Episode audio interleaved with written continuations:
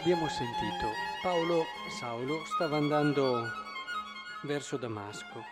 All'improvviso lo ha avvolto una luce dal cielo e cadendo a terra udì una voce che gli diceva, Saulo, Saulo, perché mi perseguiti?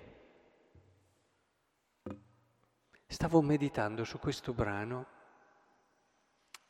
e mi sono detto, eh no, perché? Non sta perseguitando Gesù, sta perseguitando i seguaci di questo Gesù, sta perseguitando i credenti. E allora il mio cuore si è riempito di quasi di commozione e tenerezza perché ho letto in queste parole di Gesù un qualcosa in più, cioè Gesù vedeva il destino di queste persone che lo seguivano come un qualcosa di suo che è tipico di chi ama. Eh, quando amiamo qualcuno, quello che accade a queste persone la sentiamo come nostra. E allora sì, la persecuzione di questi credenti è la persecuzione di Cristo perché ci ama, perché ci ama. Saulo neppure l'ha visto, Cristo. Non si può pensare a una persecuzione di Cristo in senso diretto, ma le parole di Gesù risuonano nel mio cuore con una tenerezza infinita e soprattutto fondano la mia fiducia, fondano la mia sicurezza tutto quello che io vivo e faccio da credente, il Signore che mi ama, lo vive, lo sente come suo. Non solo le cose belle, anche magari le mie fragilità, le mie difficoltà. Il Signore nel momento in cui sono piccolo e debole è ancora più vicino e si sente ancora più me. È questo che dobbiamo cercare di capire e di comprendere. Ed è questo che allora ha dilatato il mio cuore e mi ha fatto dire, ah, quanto è bello poter avere un Dio così. Un Dio che non è là in alto e che aspetta le nostre lodi, i nostri onori, ma un Dio che non eh, riesce a non pensare a me. E quest'amore è così grande da sentirsi me e di essermi accanto in ogni momento, bello e difficile.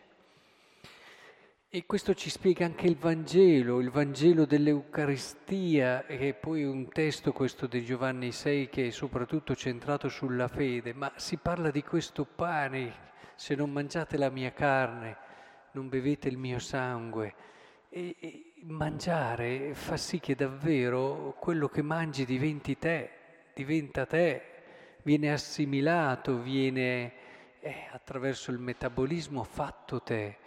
E, e questo ci, ci completa quello che già la prima lettura ci andava dicendo. L'amore di Cristo fa sì che Lui sia dalla nostra parte in ogni momento, in ogni situazione, ogni cosa che ci fanno e che viviamo, Lui la sente come sua, profondamente sua.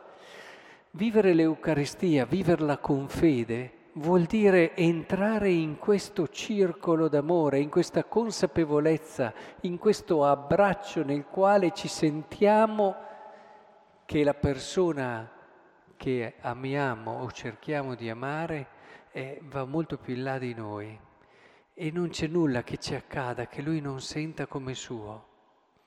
E indubbiamente scoprire un amore come questo ha certamente cambiato anche l'esperienza di Saulo. Dicevamo nei giorni scorsi che sicuramente qualcosa gli era già entrato nel vedere Stefano morire, morire chiedendo e pregando per coloro che lo stavano uccidendo, perché queste non sono cose umane, queste sono cose divine. Quando tu vedi una cosa così, se hai un cuore minimamente aperto, ti entra dentro, ti entra dentro, magari sul momento non te ne accorgi, continui a fare le cose che hai sempre fatto, ma quella cosa ce l'hai dentro e prima o poi ti torna fuori e prima o poi eh, si concretizza in qualcosa di nuovo nella tua vita. E allora ciò che era già stato un po' preparato da questo evento e poi dopo ci sarà il tempo dopo. Ecco, Saulo fa il suo percorso. È importantissimo che in qualche modo noi teniamo vive le cose che il Signore ci ha dato nella nostra esistenza e nella nostra vita come testimonianza di Lui e del suo amore.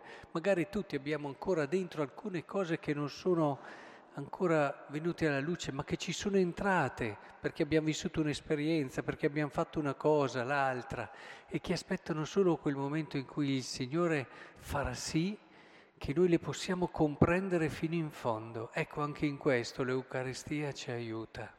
Vivere l'Eucaristia con costanza eh, ci aiuta a leggere ciò che abbiamo vissuto nelle nostre esperienze, storie e, e a riconoscere quei germi, quei semi dell'amore di Dio che ci sono entrati dentro attraverso quello, quell'altro testimone, quella situazione particolare e li fanno fiorire. L'Eucaristia giorno dopo giorno li fa fiorire, ce li fa riconoscere. Ringraziamo allora Dio è bello essere qui insieme, pensate, siamo qua a mensa con Lui. Abbiamo rinunciato a tutto il resto e siamo venuti qui. Siamo venuti qui per gustarci la cosa più bella che si possa vivere al mondo, sentire che c'è qualcuno che ci ama così tanto, così tanto i santi parlano, ci ama la follia e ci amano così tanto da sentire le sue cose come nostre. È bello alla fine, eh, leggevo proprio questa sera di Santa Teresa di Lisieux, dice è un Dio davvero che ci ama alla follia e, e, non, e non mi importa di sembrare folle al mondo nell'amarlo e nel seguirlo.